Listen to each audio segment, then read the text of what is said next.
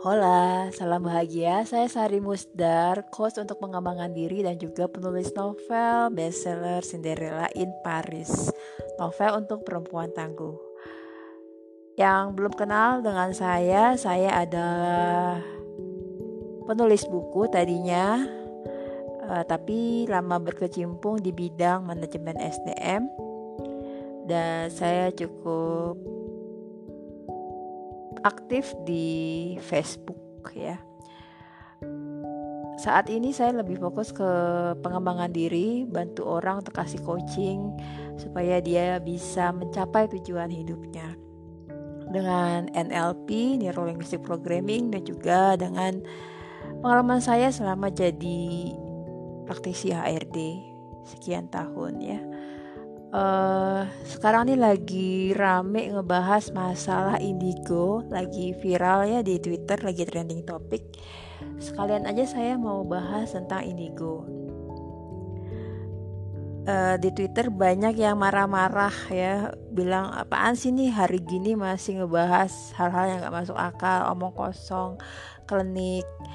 Emang ada beberapa istilah sebenarnya ada istilah indigo. Indigo itu biasanya untuk orang-orang yang lahir sekitar tahun 8, 1980-an eh, ada lagi kristal ada lagi rainbow. Rainbow untuk anak-anak semacam generasi X, Z ya. Eh sekarang generasi Z ya bener generasi Z. Uh, orang indigo atau kristal atau rainbow atau gold yang beneran biasanya sih jarang yang keluar-keluar tentang keindigoannya di media sosialnya dia. Kenapa? Soalnya di Indonesia orang-orang yang religius kalau dari agama saya Islam itu dibilang dipengaruhi jin atau khodam atau karin ya. Uh, sementara yang non religius yang sangat memuja akal, sangat memuja IQ, itu bilangnya nggak masuk akal, klinik dan hal-hal yang kesannya nggak butuh otak untuk menyerap, nggak butuh akal untuk menyerap. Padahal orang-orang indigo itu biasanya IQ-nya di atas rata-rata di atas 130 ada juga beberapa orang yang gue kenal itu pekerjaannya wow banget ya. Sukses dalam bidang formal pekerjaannya. Di level internasional level regional. Kebanyakan orang indigo atau light worker atau starseed whatever you name it punya beberapa bakat. Jadi mereka kebanyakan multi talenta selain dia misalnya sebagai engineer tapi dia juga bakat di musik atau bakat di penulisan dan lain-lain. Biasanya gimana sih tahu orang ini indigo atau enggak? Biasanya itu hanya orang indigo senior tanda kutip yang udah lama jadi indigo yang tahu bahwa seseorang ini indigo atau enggak atau anak ini indigo atau enggak. Tapi yang gue tahu ada psikolog yang dia juga indigo dia selain mengadakan assessment sesuai dengan psikologi juga dia juga uh, bisa tahu anak ini indigo atau enggak.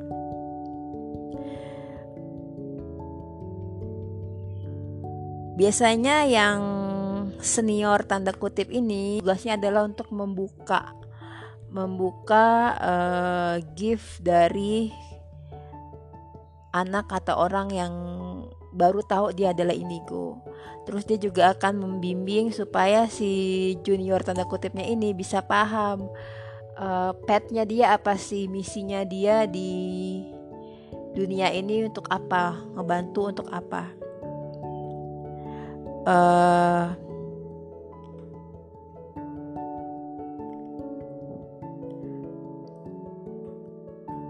dan gak semua orang indigo itu bisa ngelihat jin atau makhluk halus ya. Gak semuanya bisa tapi merasakan iya.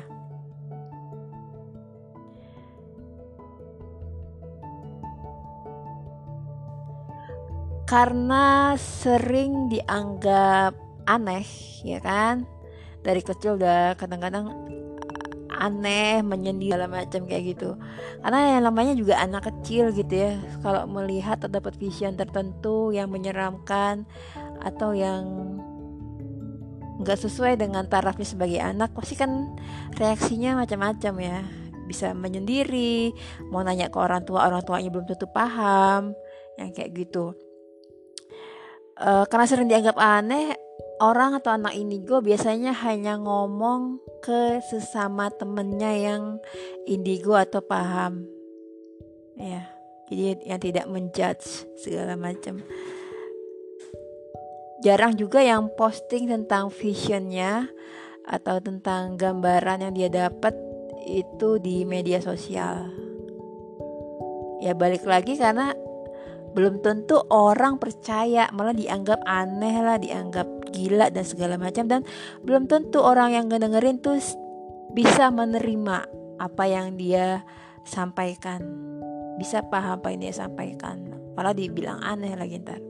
Kebanyakan juga uh, orang indigo punya pekerjaan formal seperti orang lainnya. Jadi bukan semuanya bekerja sebagai peramal, sebagai paranormal, dukun dan lain-lain. Yang itu malah banyak kan kalau dukun kan banyak kan dia belajar kalau indigo ini bakat yang sudah gifted ya dari dia lahir. Gak harus bertapa dan segala macam. Hanya karena nggak terlihat bukan berarti nggak ada ya kan? Hanya karena kalian gak percaya tentang indigo ini apalagi gak bisa merasakan bukan berarti sesuatu yang indigo itu adalah klinik. Ya kita kalau bisa sih saling respect aja. Karena nggak sama-sama nggak paham lebih baik respect aja gitu. Kalau gue secara pribadi emang nggak menelan mentah-mentah segala hal yang berbau spiritualitas. Gue akan coba untuk saring menyaring dulu dengan nalar atau dengan logika gue. Ya percuma dong gue dikasih IQ di atas 130 uh, di atas rata-rata orang Indonesia kebanyakan. Bukannya sombong ya. Karena kadang-kadang kalau ngomongin spiritualitas pasti disangka bodoh gitu loh. Disangka akalnya nggak jalan. Kan agak-agak gimana juga gitu ya kita. Jadi salah besar kalau indigo itu selalu dikaitkan dengan hal berbau klinik. Indigo juga bukan sekedar mampu melihat makhluk halus. Justru banyak yang malah enggak bisa melihat makhluk halus. Ya, sama seperti saya, mentor saya juga nggak bisa ngelihat jin segala macam. Lagian apa manfaatnya gitu ya bisa ngelihat makhluk halus, bisa ngelihat uh, yang serem-serem itu gitu masalahnya kan kita sama-sama sebenarnya manusia dan makhluk halus sama-sama tinggal di bumi ini sama-sama numpang gitu. Jadi sama-sama harusnya saling menghargai. Ya nggak ada guna juga diusir kalau misalnya mereka nggak mengganggu kita. Ada juga indigo yang dikasih kelebihan di sastra, di musik, di film, atau di bidang lainnya. Kalau menurut uh, mentor gue itu ada penulis luar negeri yang bukunya sangat menarik. Uh, itu kemungkinan indigo. Indigo atau light worker atau star seed dan sebutan segala macam yang sejenisnya itu biasanya memang dilahirkan atau datang ke bumi untuk misi menyeimbangkan semesta dari kekuatan jahat. Termasuk yang akhir-akhir ini uh, kekuatan jahat yang bersembunyi dengan topeng agama menyalahgunakan agama ya. Agamanya nggak salah. Agamanya nggak salah tapi dia memakai topeng agama menyalahgunakan agama. Ini yang bikin kita kita enak gitu ya. Karena orang lain yang religius atau lugu mungkin nggak bisa ngelihat itu adalah topeng. Tapi orang-orang yang peka dia bisa ngelihat dan buat mereka tuh sesuatu buat mereka atau buat kami sesuatu yang menyebalkan kita ingin ada beberapa yang akhirnya vokal untuk meluruskan supaya nggak banyak orang yang tersesat oleh segala sesuatu yang pakai topeng agama. Intinya kalau mau aman, balik lagi aja ke inner self masing-masing, balik lagi ke jiwa masing-masing. Kalau mau merenung, kita ini kan sebenarnya bukan badan. Kita ada akal, kita ada kolbu, kita ada jiwa, kita ada roh. Uh, badan kita hanya menumpang bukannya jiwa yang atau roh yang menumpang. Yang akan abadi nanti adalah jiwa atau roh kita. Badan kita langsung meninggal dikubur di kerubungin belatung berga, bergabah, bergabung dengan tanah. Tapi jiwa atau roh kita enggak, jiwa dan roh kita abadi. Jadi lebih baik kita fokus untuk berbuat kebaikan ke makhluk hidup, entah itu manusia, binatang, tumbuhan, makhluk halus, dan juga ke semesta. Kalau gue pribadi, gue lebih suka disebut empat. Empat itu orang yang peka terhadap energi makhluk. Makhluk hidup, manusia, binatang, hewan, tumbuhan sama aja binatang sama hewan tumbuhan dan juga uh, makhluk halus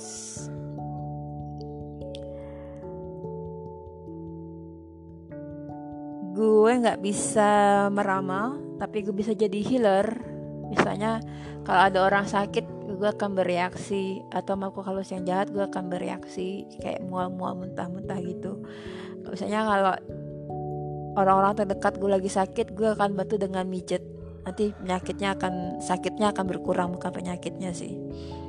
Uh, gue nggak bisa meramal nggak bisa melihat atau gue jarang ya jarang dapat vision tapi kadang-kadang dapat mimpi kayak gitu. Mimpi yang kayak di Javu abis mimpi terus kejadian di kehidupan nyatanya. Gue nggak bisa ngelihat jin tapi gue bisa merasakan. Ada beberapa kenalan indigo yang dia sering dapat vision berupa film kayak film gitu tapi ya mereka lebih milih low profile. Hanya cerita vision yang mereka dapat ke circle yang bisa menerima atas sesama indigo. Oh ya tentang rukyah tadi. Eh tentang apa? Kalau orang indigo itu katanya di dimasukin jin atau diikuti oleh kodim leluhurnya. Kodam leluhurnya kok kodim? Kodam leluhurnya.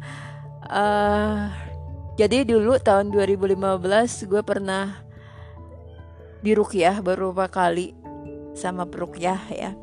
Perukyahnya sekarang udah jadi terkenal ya. Bayarnya udah mahal. Sampai karena sering dirukyah kan gue belajar merukyah mandiri juga. Akhirnya gue hafal ayat-ayat rukyah dan gue jadi kayak kalau ada orang misalnya mbak kok di rumah saya ada papanya udah lo mesti ngerukyah rumah lo kayak gitu uh, lucunya malah semakin duduk ya waktu itu malah semakin peka. Ngerasain atau mengabsorb energi yang ada di sekitar gue. Ya akhirnya justru karena peka itu gue ngerasa ini uh, lingkungan grup rukyah ini bukan lingkungan gue. Gue ngerasa nggak nyaman di situ. Akhirnya gue keluar. Ya sampai saat ini gue lebih ya nyaman dengan orang yang benar-benar nyaman energinya vibe-nya sama dengan gue. Ya itu aja sih pokoknya seperti kalau dalam Islam kan lakum dinikum waliyadin kalau kita nggak percaya dengan apa yang diyakini oleh orang lain ya nggak apa-apa. Tapi kita harus menghargai keyakinan orang lain dan kita nggak perlu menghina keyakinan orang lain Semoga semua makhluk berbahagia. Salam bahagia dari saya. Kalau ada pertanyaan atau DM bisa kontak saya di Instagram @sarimusdar.